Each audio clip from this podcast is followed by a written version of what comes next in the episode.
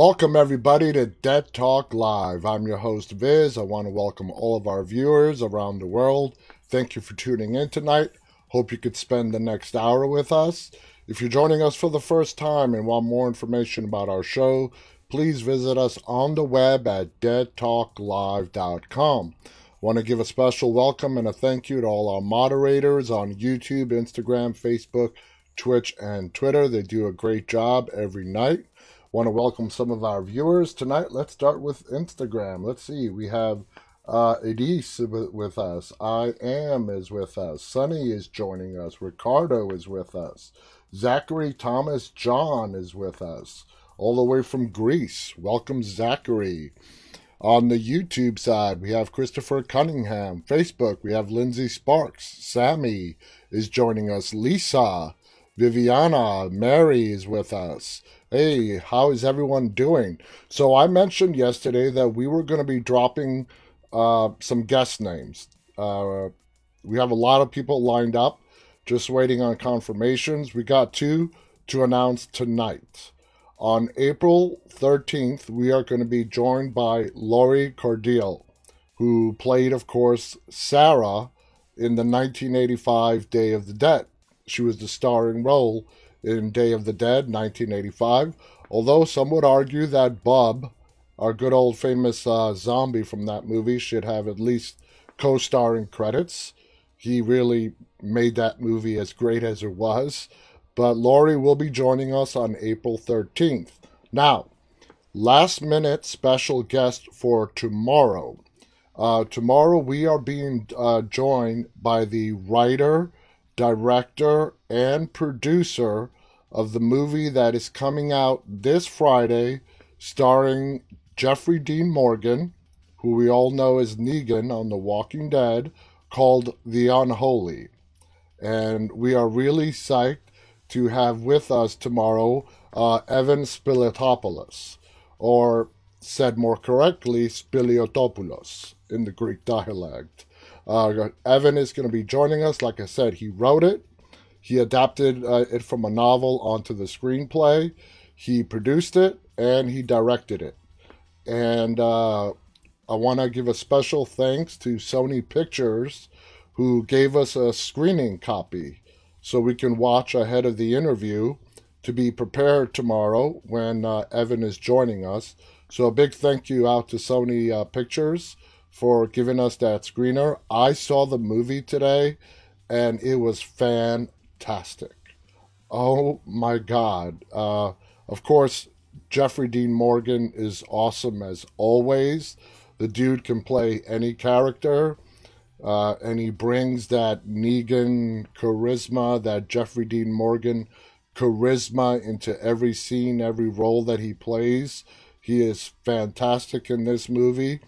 Great storyline, awesome acting, some amazing cinematography, uh, jump scares thrown in at the least expected times, which really make them authentic jump scares. So we have a lot to talk about with Evan tomorrow, and I hope uh, you guys tune in tomorrow to watch the interview. We're not going to give away any spoilers, so don't worry about that.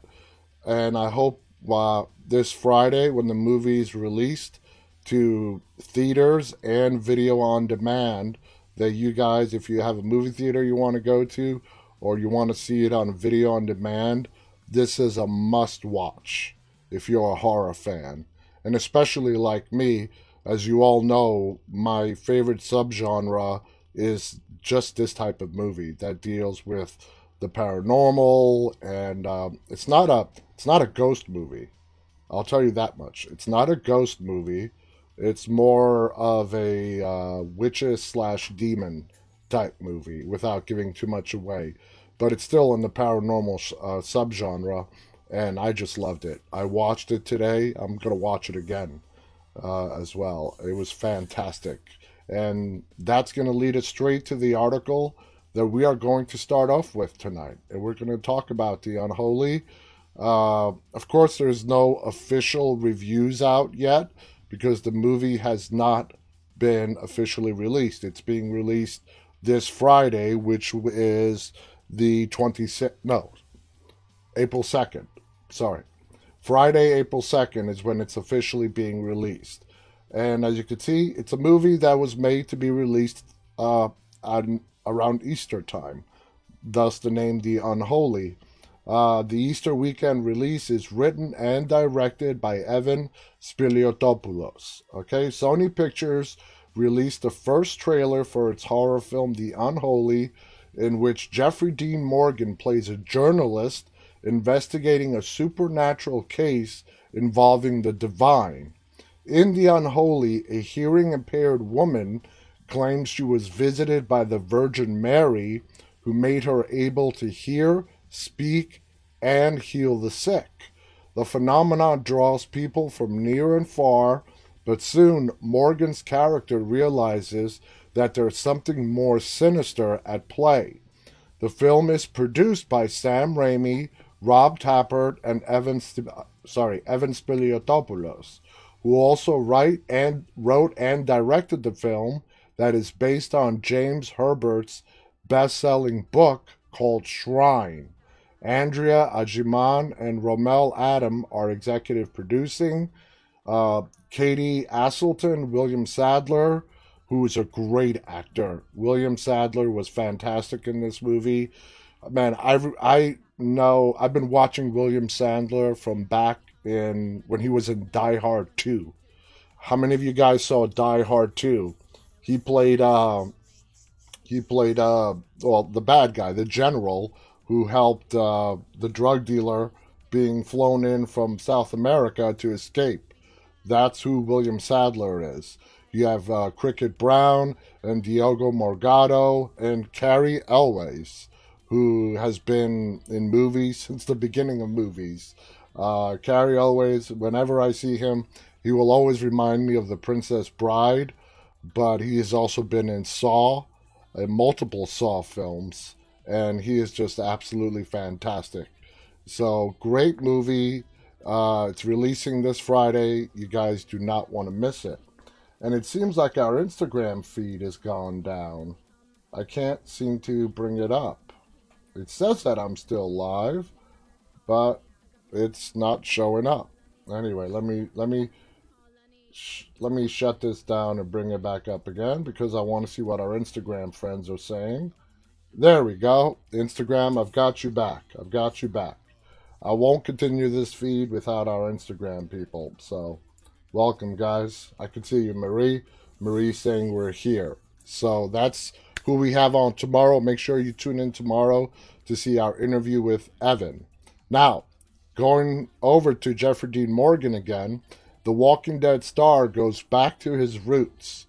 Um, as The Walking Dead he- heads in, into its final season, Jeffrey Dean Morgan is getting back to what he loves most family, fast cars, candy, and of course, chickens. A scorched, zombie ravaged dystopia ain't enough to raise your kids, but desperate times require desperate measures. So when the long running AMC series, The Walking Dead, returned to shoot under serious COVID protocols a few months back in Senoia, Georgia, actor Jeffrey Dean Morgan, who plays Negan, a brutal, leather clad anti hero, brought the entire clan to live on set. Wow. I had my whole family living in Alexandria this apocalyptic, walled off town charred and burned down from the season before. It was crazy. I don't know why he did that, but okay. Morgan's Air and sorry, Air B and Zoom B, as it were, happened to be the Rick Grimes house, the site of several on-screen brawls from prior seasons. Shotgun spray still pock-marked the walls where his 10-year-old son Gus slept. Downstairs at breakfast, they'd pore over the damage wrought by Lucille, Neg- Negan's weapon of choice, a barbed wire baseball bat. It was a strange place from which to administer online school, but well, what's normal these days? Morgan said. They effin' loved it, says Morgan. And having his 30 foot wall around the town was great. too because I could let the kids and dogs out. I knew they couldn't go anywhere. And just thinking of it, it actually makes sense to me. It, it, it makes total sense to me. You're, this is a couple months back now when he came back to shoot. We were in the in the prime in the in the peak of the pandemic. What safer place to be than on a filming set that has incorporated the most stringent protocols to keep everybody safe. It's a brilliant idea, actually. This morning, Morgan is a few miles from the set, calling from his Ford F 150 Raptor, a pickup suitable for a zombie apocalypse. After driving it to get to his daily COVID test, shooting is underway for The Walking Dead's 11th and final season, a monster 24 episode run that will conclude in 2022. You can also catch Morgan's new film, The Unholy, a supernatural horror flick where he plays a journalist investigating a girl who can inexplicably heal the sick in theaters April 2nd.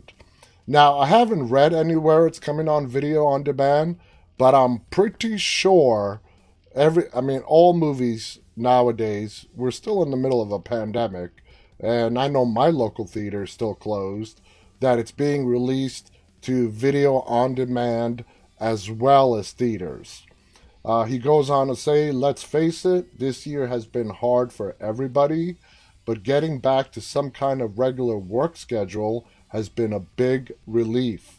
Though Morgan has starred in blue chip TV series Grey's Anatomy and The Good Wife, and played roles in films like Watchmen, Rampage, and The Losers, uh, how can they not mention Extant? I mean, that's like his role that has been forgotten. Yes, Jeffrey Dean Morgan played opposite of Halle Berry in Extant. And for those of you that haven't heard of it, it only lasted several seasons. I really liked it.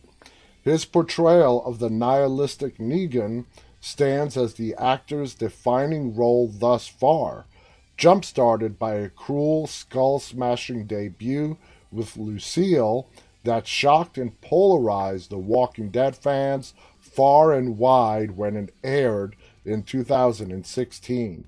Wow, that's five years ago. It's been five years already.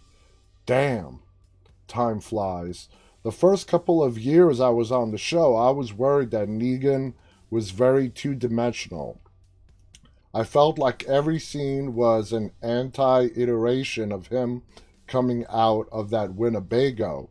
And for season seven, that's what Negan really was. And I think that's what the fans were complaining of on how that whole savior arc just lasted a little too long. Uh, Morgan says before pointing out that the character has ridden a kind of redemption arc of late. This summer we'll glimpse Negan's backstory, that's coming up this Sunday, as Morgan's real wife, actress Hilarie Burton Morgan, portrays the character's now deceased wife named Lucille. With the series end in sight, it's clear that Morgan take, takes his character's fate personally. Negan has become such an important part of my life, I'd be hard to make a clean cut and walk away, unless they just want to kill me. Just a knife in the back. and I'm telling you, he chose those words very carefully. And maybe that's why that's what needs to be done for me to walk away from this guy. When The Walking Dead finally wraps, Morgan and family will pack up and head not for the hills of Hollywood, but Rhinebeck, New York, in the Hudson River Valley, because that's where he owns his ranch. It's a 70 acre spread of woods, pasture, and blue grass. Morgan will go back to maintaining a couple of old farmhouses and 40 animals, give or take, inc- including alpacas, llamas, chickens, ducks, dogs, cows, and Paxton Dean Morgan, a donkey that thinks he's a dog.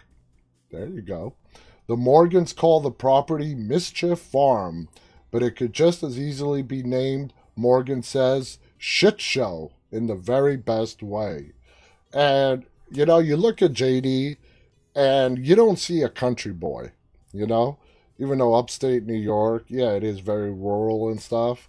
Uh, but you know, he owns a ranch. He lives on a on a big plot of land with a lot of animals. After 20 some years in Los Angeles, my life took a different direction, and suddenly we bought an effing farm. It's been the coolest thing that I've ever been a part of.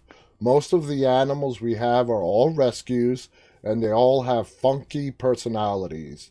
Any one of them could be a pain in the ass on any given day. Uh, pastoral life is a departure from Morgan, who grew up outside of Seattle. It's also a return of sorts since I was about six or seven.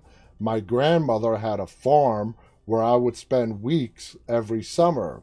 Living in this dilapidated airstream out with the cows, it was a Huck Finn type of thing. And, ah, these pop ups. In a typically day at Mischief, Morgan might shovel some donkey crap, walk the three mile fence line, mending it if necessary, followed by a firewood chopping session. I'm a little bit obsessed with it. I love an axe, but I recently got a log splitter, which has changed my life as I near 55, he says with a laugh. Then Morgan might head down to Hackett Farm Supply see what's going on, or he could check the stocks at Samuel's Sweet Shop, a candy store the Morgans co own with Rhinebeck neighbor Paul Rudd and his wife and another partner. It's got everything you could possibly ask for, but I still prefer the old school stuff Hershey with almonds. Sorry, Jeffrey, but I'm a Hershey with no almonds type of guy. So, yeah, not only does Morgan get paid to pretend to be a comic book villain, then he goes home to ride tractors and feed donkeys. He also owns a damn candy store. At age 54, Jeffrey Dean Morgan is living every nine year old boy's dream life. And until lately, it's been a pretty private one.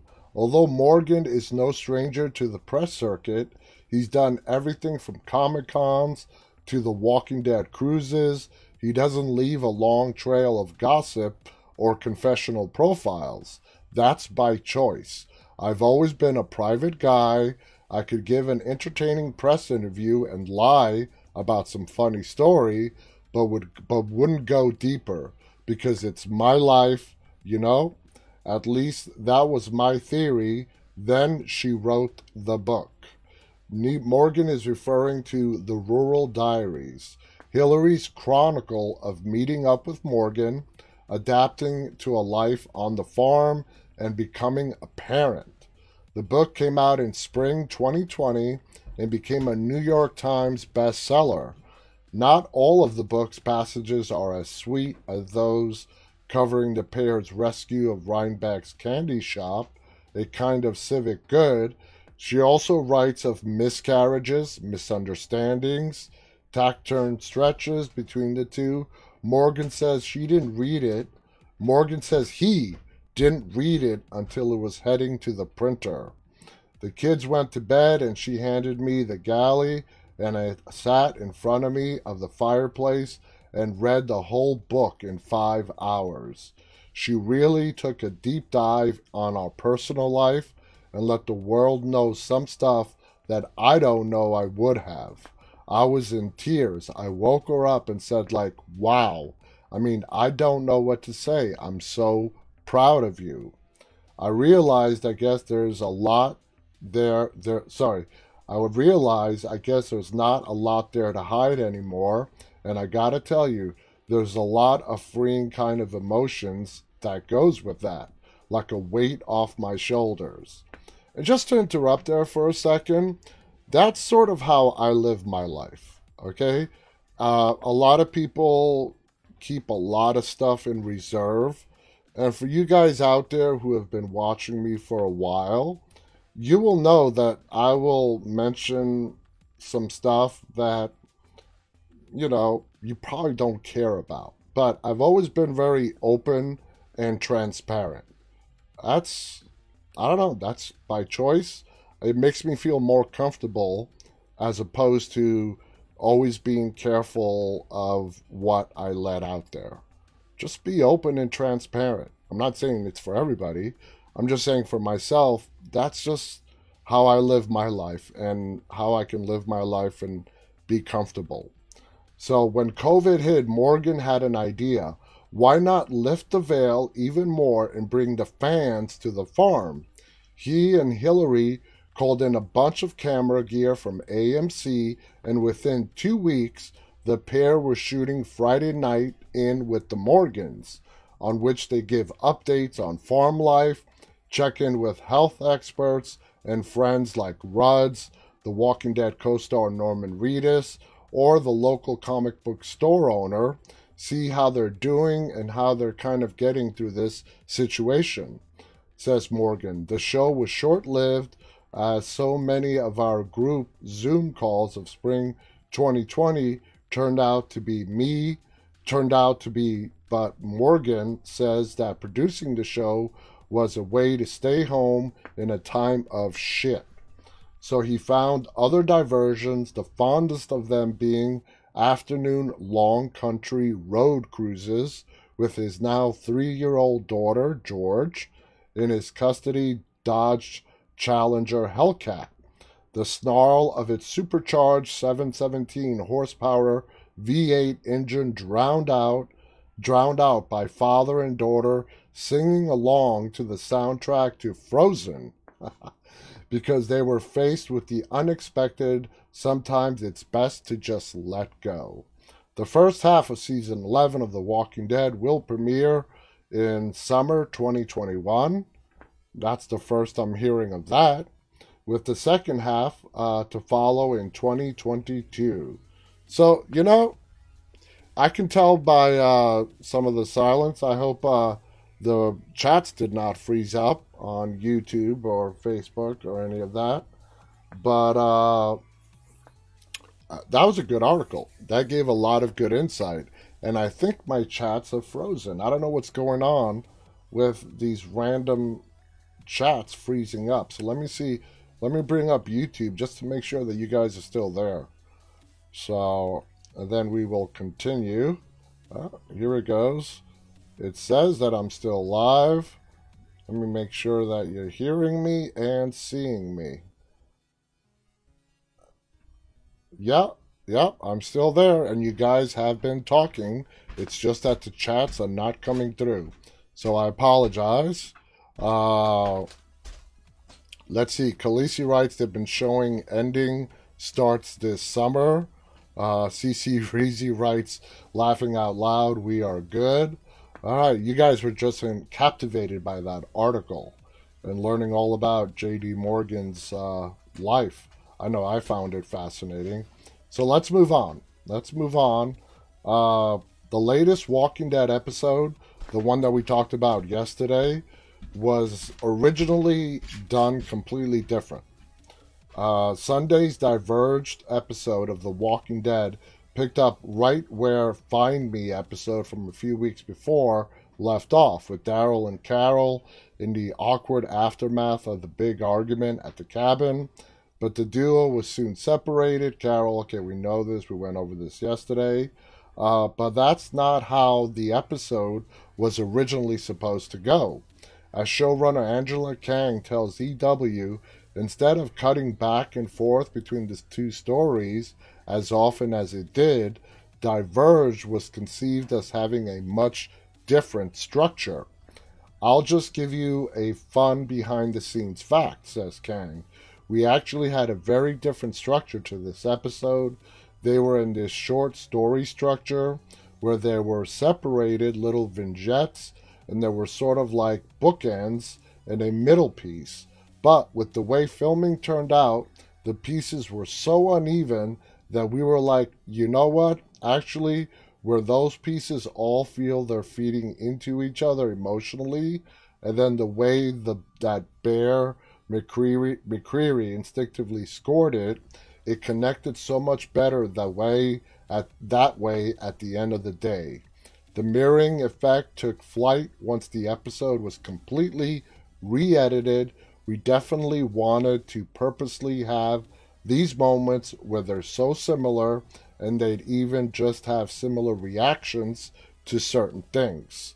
And she is referring to uh, Carol's character and Daryl's character, you know, in two different places, running into their own little situations, but basically sort of reacting in similar fashions. Um, so where was I? So you know what? Actually, uh, did I read that already? Yeah. The mirroring effect took flight once the episode was completely re edited. We definitely wanted to purposely have these moments where they're similar, that they get even that they even have similar reactions to certain things, says Kang, so that even on their own, their own little things, they're just connected psychologically. Daryl's thinking about her, she's thinking about him, and she's got his little Swiss Army knife in that story. That's how it came about. We knew that we were limited in terms of scope of episode, and so using what sets and backlot lock locations we could, we thought it would be really more about where where they were emotionally as people and as friends. Kang's revelation once again highlights the fact that an episode of TV, like when the Walking Dead producers decided late in the game to do all of the season 8 premiere, titled First Time Again, flashback scenes in black and white, often comes together as much in the editing room as it does during filming on set. I didn't know that's how they were planning on doing the start of All Out War, uh, titled First Time Again. Flashback scenes in black and white. I'm glad they went with what they did, and uh, it was just it was a great episode. I loved the season premiere of season eight. Colette on Facebook writes, "How unfair some people can be. I think they deserve medals filming in a pandemic. Have they even took this into consideration?" Yeah, you're absolutely right. They just got to be really, really creative. Want to welcome Rick Grimes, who just joined us on YouTube. Uh, let's see, Gracie is with us on Instagram. Uh, Manish wants to know where is Rick? Uh, that's the question of the year, isn't it? Uh, Gracie's also given us a thumbs up. Welcome to all the people who joined us on Instagram. So let's see. Angela Kang, the idea of the episode came about because they obviously had this big fight at the end of Find Me, and these two have such a deep relationship after many, many years. They care about each other so much, but that was a painful one. And how do you repair something like that? So we thought that it'd be interesting to just show by virtue of putting them apart the lonely the loneliness they have and the pain of being a lone wolf. And in their way, they're both just trying to fix things. But what they really need to do is fix their friendship. And they're both avoiding that at the moment. And I think for Carol, the things that Daryl said to her were about you just want to run away from Alexandria because you can't stand looking at it.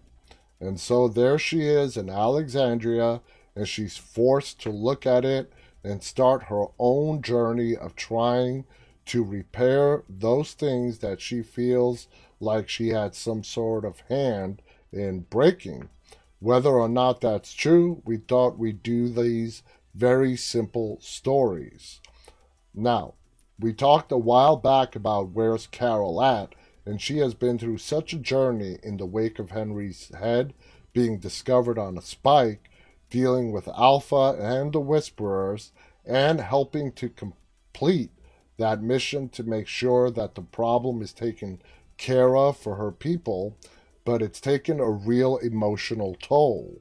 And we had talked about very early on in the writer's room do you ever have those days where all you want to do is punch a hole in the wall? And how people actually do that sometimes they'll punch a hole in the wall, or wouldn't it be interesting to see somebody just tear a room apart? And so, this idea of the rat, which it's like the ghost that's haunting her in this episode, she gets a little obsessive about the rat, just a little bit. But really, it's not about the rat at all. It's just like the rat is a symbol of the worry she has about Alexandria falling apart. The rat is eating up their grain, and she's seeing that that they're in a problem with food, and all of it just feels so much to surmount. In some ways, she wants to pound it out and scream at Daryl or herself or whatever and instead she just takes it out on this poor piece of drywall. But it's one of these those larger in life moments where sometimes people wish uh, they could do that, but very rarely actually do it. And for Carol, she's reached that point where she's like, F it. Let me punch through this wall. Then she goes about fixing it, all because I think that's very much her. She wants to clean up her own messes, so it's very like her to go to then go like, okay, I got it out of my system. What do I do next? This is some valuable insight. This is from the showrunner themselves. Um, I think it's a little bit of both. So wait, the question is: so in terms of getting it out of her system, later she asked the question to, De- to Jerry: Is she broken? What do you make of that? Is she broken, or is this somewhat out of her system in terms of the larger issue? I think it's a little bit of both. I think for Carol, we've tried to play that this person who has survived so much trauma and sometimes struggled with depression and things like that. But Jerry is somebody that she cares about and who cares about her. So she's able to be really open about it. But also with Carol, she is a person who finds ways to bounce back. Even internally, there's turmoil. For us, Carol's got to get her mojo back. That's true. And so that's the path that she is on. But I think she wants to know that her friends are still there and she wants to be there for them. It's just a vulnerable moment, but Carol is Carol. And at the end of the day, She's really strong and smart, and I think she will find a way to pull, her, pull herself back up the way she has always has. So that's that's an awesome uh, some awesome insight into that episode. And for you guys out there that didn't particularly like last week's episode so much, there was a purpose to it. You know, there was multiple purposes to that episode that we saw on Sunday. Uh, one being to set up next week's episode. And just like we heard Angela Kang describe in this article, it's to show uh, how Daryl and Carol are dealing with their friendship by avoiding it, avoiding really talking about it, you know, with the exception being a few sporadic moments here and there. And when they do talk about it, it ends up making things a lot worse than they were before.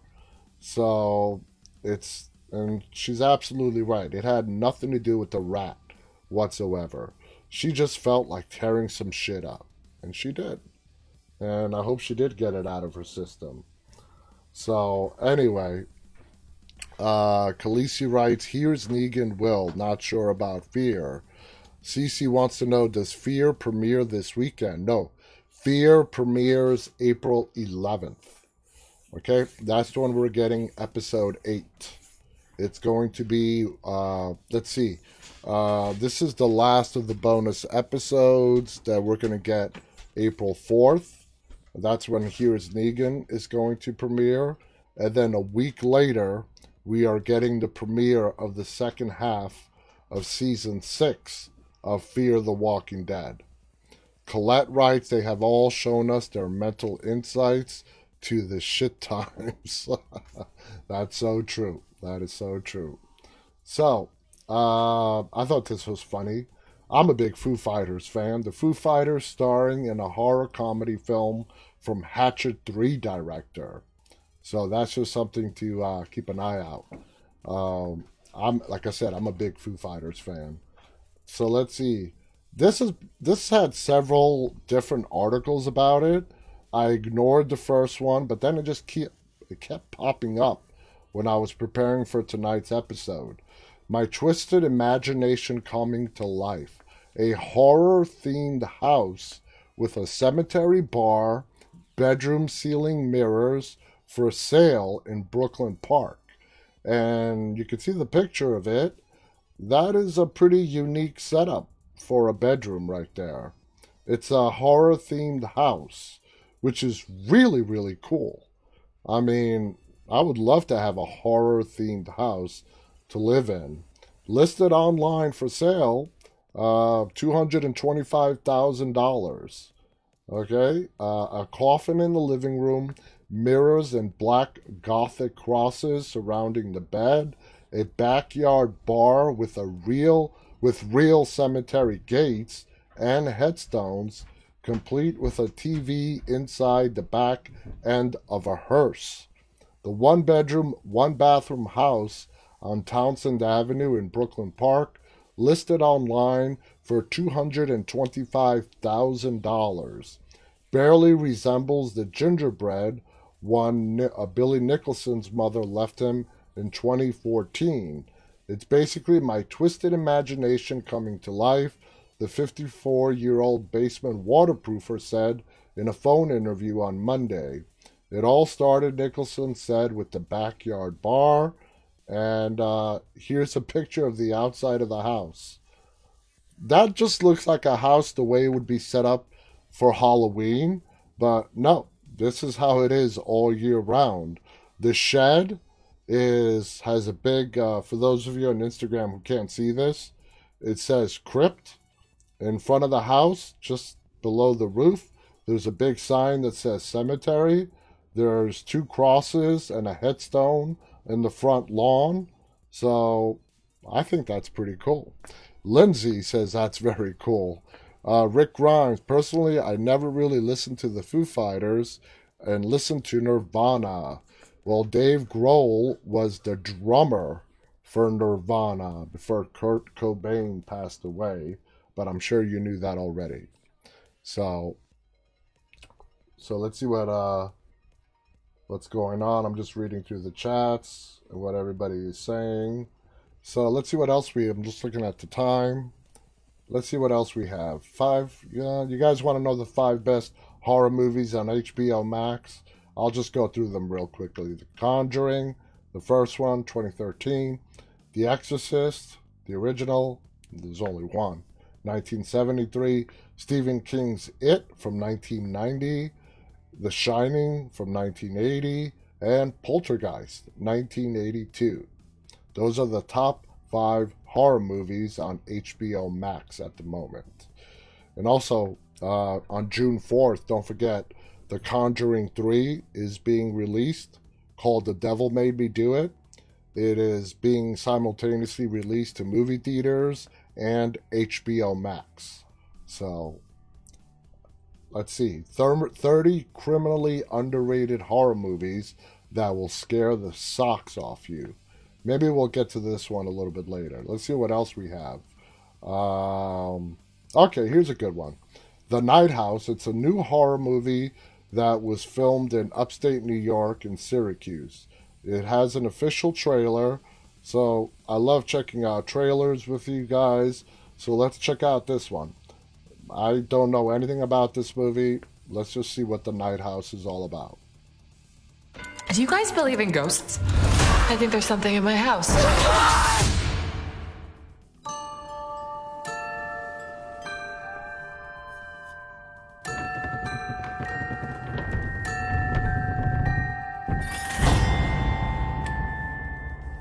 My husband took the boat out on the lake. He took a, a handgun that I didn't even know that we owned, and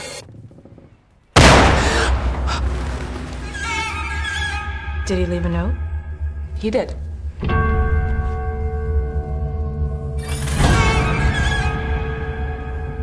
You were right. There is nothing. Nothing is after you. You're safe now. You said you were safe? Safe from what?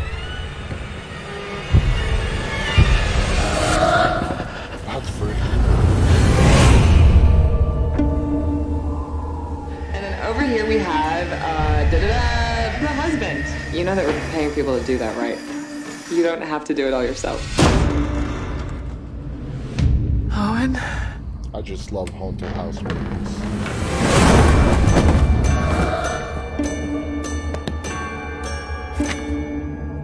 I didn't think we had secrets. Everybody has secrets. It's our house. But backwards. What the hell was he doing?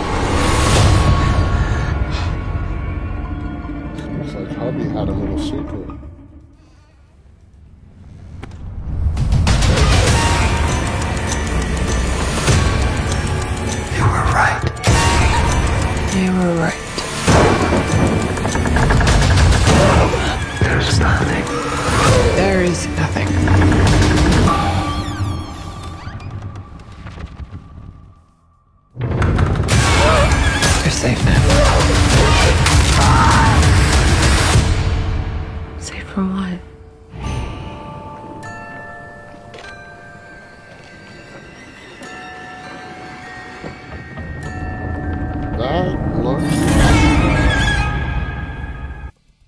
Definitely looks like my kind of movie. I love those kind of movies. So let's see what they say. The Night House, a highly anticipated new horror movie filmed in Syracuse, New York, has a new trailer and it looks genuinely terrifying. In Night House, Beth, played by Rebecca Hall, is still reeling from the death of her husband and is left alone in the home he built for her, a lakefront house in central New York. Nightmares and disturbing visions of a presence in the house calling to her torment her, and she begins digging into her husband's belongings, and she uncovers strange and disturbing secrets, and a mystery she is determined to unravel. Sarah Goldberg, Barry, Vondie Curtis Hall from Die Hard 2, Evan Jonigkeit, Togetherish, and Stacy Martin, Nymphomaniac, also star in this Fox Searchlight release that first debuted at the 2020 Sundance Film Festival to rave reviews. The Night House was shot in Syracuse in the spring of 2019, including scenes at Maxwell Taverns. This is from a local paper in Syracuse. But uh, I agree with you, Lindsay, who writes, I love Rebecca Hall. She is a great actress. And uh, I'm to watch this movie. It definitely looks interesting. Uh, so let's see, looking at the time. Uh, let's see what this is about. This is from Fangoria. And yes, Fangoria is still around. Uh, Who, a Vietnamese horror premiere. Uh, yes, it's true. Vietnam does make horror movies. Horror horror, not just wartime horror. While only still a budding scene when compared to the horror industry in Japan, Korea, Thailand, or Hong Kong, Vietnam's horror landscape is an active one, even if omnipresently supervised by censors who align their functions with folkways and at times at odds with the young rating system. The internet has always been the sanctuary of Vietnamese films of all genres and forms, often represented as a YouTube video or episodic links on an ad laced streaming site. Any way they could to get those movies seen. Home media release is rare once the title finishes its local in its local theatrical run. So how my cousin acquired the DVD for my introduction to the Vietnamese horror 2004's Owan's Spirits is something into which I wanted to pry.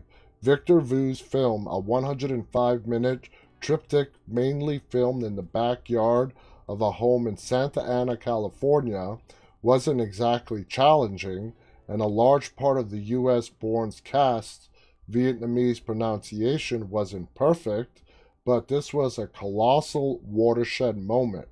While vibes strongly reminiscent of Ringu and Dark Water can be felt in the ghostly sequences, what mattered most to me was the movie allowed me to answer Have I seen a horror film that was made in Vietnam or by a Vietnamese American filmmaker yet? With a heck Yeah. So there you go. This movie was made, was released way back in 2004 uh, when talking about the movie Spirits. So let's go back to, let's quickly see 30 criminally underrated horror movies that will scare your socks off. The Invitation. Awesome. Number two, Session 9. Three, The Blackcoat's Daughter. This is a great movie. And I just saw this recently. Um, great movie. Check it out. I'm not going to go much into it. Number four, The Faculty, 2018. Number five, The Wailing. Number six, Ganja and Hess. Ju-On, The Grudge. Tourist Trap. Afflicted. That's another great movie. Uh, it's it, it's 2013. Definitely worth checking out if you haven't watched it yet. Uh, number 10, The Awesome Train to Busan. Number 11, The Girl on the Third Floor.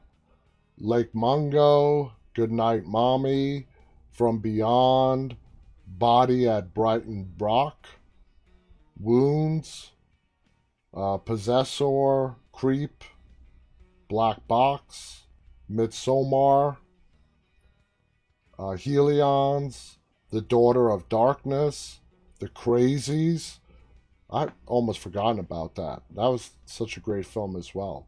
Uh, The Bullet Man, Southbound, uh, The Alchemist Cookbook, Emily, The People Under the Stairs, 1991, The Platform, Overlord, and that's it. 30 criminally underrated films. And, you know, I don't know if I agree with uh, some of these. Like Midsommar is not an underrated film. It's gotten rave reviews and it's gotten a lot of attention. So I really don't believe this film deserves to be on this list. So uh, Viviana writes, all the movies are awesome and amazing. Lindsay Sparks writes, the faculty was made in the 90s. Um, am I wrong about that? I don't know. Let me see. Let me find that again. The fac, yeah, the faculty is from 2018. It might it might have been a remake from a movie in the 90s, but this faculty that they're talking about is from 2018. And Khaleesi, yeah, same thing. How is Train to Busan on this list as being underrated? So I don't know if they just got their headlining screwed up or what. Want to welcome this VIS is with us in on Instagram. Welcome. Uh, welcome to Arma also, who's given us a smiley left face. Uh, welcome to all you guys on Instagram. So let's get started in the time we have left with our topic for tonight. We are basically going to be talking about, well, horror heroes, horror protagonists, any way you want to, you know, call them. Last Girl Standing, any which way you want to look at them, call them horror heroes is what we're talking about. So the list that we put together, and I think this is number one, and that is Ripley, played by Sigourney Weaver from the Alien franchise. Great casting after getting unanimous approval from the female crew members, from the production office, one of the first female survivors who took an action role versus just being a survivor. That's what makes uh, the character of Ripley in Alien, and she was in a, the majority of the Aliens movies, um, was that not only did she just just fight to survive and avoid the alien, she literally went on the offensive against the alien, and particularly Aliens 2. Aliens, which it's not called Aliens 2, it's just called Aliens. But in that second movie, when she runs across the queen uh, alien laying her eggs, uh, I mean, it was uh, it's one of my favorite movies. A lot of people did not like Aliens. I thought it was a great sequel to the original. The original is a lot better. You just can't reproduce a movie like that again. Uh, you know, spaceship lands on a strange planet. They encounter an alien ship that's full of these eggs. One of them gets infected, brings it back to his ship. An alien bursts out of his chest. That alien grows into a full sized creature, starts taking out the crew one by one. Ripley's the last one, and she goes on the offensive. But absolutely, she's number one on my list. Uh, Lindsay Wright, she went head to head with the Queen Alien. Yep, no doubt about it. Um, let's see. Okay, number two on the list. Now, number two is really somebody who's opposite of uh, Ripley for the majority. And we're talking about the original movie here. And that is, of course, Laurie Strode. And I'm talking about the original 1978 Halloween. She was definitely a survivor who was just on the defensive the whole way through, throughout the movie. And then we go to, you know, Halloween 2018, where we see a completely different Laurie Strode. She has been living the last 40 years of her life almost knowing that Michael, her and Michael are going to show down again. So the Laurie Strode that we see in 2018 is a much different Laurie Strode than we saw in the original movie. She is a badass. That house that she built, uh, where her and Michael face off at the end of Halloween 2018, man, talk about a badass house. When she was going uh, into each room to find where he was, and after she would clear a room, she would step out of the room, push a button, and this metal door would come out of the door frame and seal it off. I mean, she thought of every possible scenario when she had that house built. I would have loved to heard the conversation between herself and the contractor. But hell, knowing how much of a badass she was so many years later on, I wouldn't be surprised if she built that house by with her own two hands. And it might have taken her a good 30 years to build. But that was an excellent, excellent uh, arc from the Laurie Strode we saw in the first Halloween movie, uh, 1978, to the Laurie Strode we saw 40 years later in Halloween 2018. Now, next is Ashley Williams, uh, the Evil Dead franchise, played by the infamous Bruce Campbell. Uh, another guy who, in the first movie, at least for the majority of it, was on the defensive. Uh, you know, this movie, no doubt about it, was Bruce Campbell's breakout role.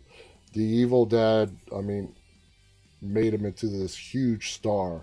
And he went on to play so many different roles on television in these very, very popular uh, TV shows. Uh, Evil Dead's first half played out as half of a remake of the original due to rights issues was supposed to lose uh, he was supposed to lose an eye in the original draft of the second movie which is called army of darkness and I've told you guys this story. When I went to the movie, I've, I saw Army of Darkness in the movies. When I went to that movie theater and I'm sitting down to watch the sequel to Evil Dead, which is, in my opinion, one of the scariest films of all times, and then I got hit with Army of Darkness, I did not like it at first because I was really disappointed. It was very comedic uh, and that's not what I was expecting. I've come to appreciate it a lot more as the years have passed. But yeah, I remember watching it as a little kid in the movie theaters, and I was really sorely disappointed in the direction that they took Evil Dead Part 2. So let's see who else we have on this list quickly. We have Sally Hardesty, the Texas Chainsaw Massacre. The original film was a subtle animal rights movie. Sally's actress Marilyn Burns became an outspoken animal rights activist who hid her cameo appearance in the fourth movie of the Texas Chainsaw Massacre. Marilyn Burns has only made other appearances in the franchise with brief cameo in the Texas, Texas Chainsaw Massacre The Next Generation. She played a hospital patient and Texas Chainsaw 3D as Verna Carson. Now, Tommy Jarvis, of course, he was a guest on our show early last week. Uh, the the great Thom Mathews, uh, at least that's who played him in in uh, part six. Uh, Corey Feldman played him when we first met Tommy Jarvis in Friday the Thirteenth Part Four, the final chapter. He was played by several different actors. Another guy played him in Part Five, and then Thom Mathews got the part for Friday the 13th, Part 6, Jason Lives. Um, is the only male survivor to beat Jason instead of just escape. And damn it, Tommy, he had Jason dead at the end of the final chapter. Jason was done. He was not coming back. But in part six, he had to go back to that cemetery because he had an itch to see his corpse. And what does he do? He ends up bringing the sucker back to life. Of course, that's how it always works in the movies. You couldn't just let him lay there and die. And he knew he wasn't around killing people anymore, but it had traumatized him so much as a child. He had to go back, and it resulted in him bringing Jason Voorhees back to life. Anyway, guys, thank you so much for tuning in tonight. We are out of time. Uh, tune in tomorrow. It's going to be a very fascinating interview. I know you guys have not watched The Unholy yet. I hope you do guys do watch it, either when it does come out this Friday or soon after. We are having the writer, director, and producer of the film uh, Evan Spiliotopoulos tomorrow. It's going to be a great interview, and we're going to have great questions lined up for him. And so just tune in, and and hopefully it will get you all jazzed up to see the movie when it does become publicly available. For more information, please visit our website to see all of our upcoming guests and featured episodes, plus a lot more information, deadtalklive.com.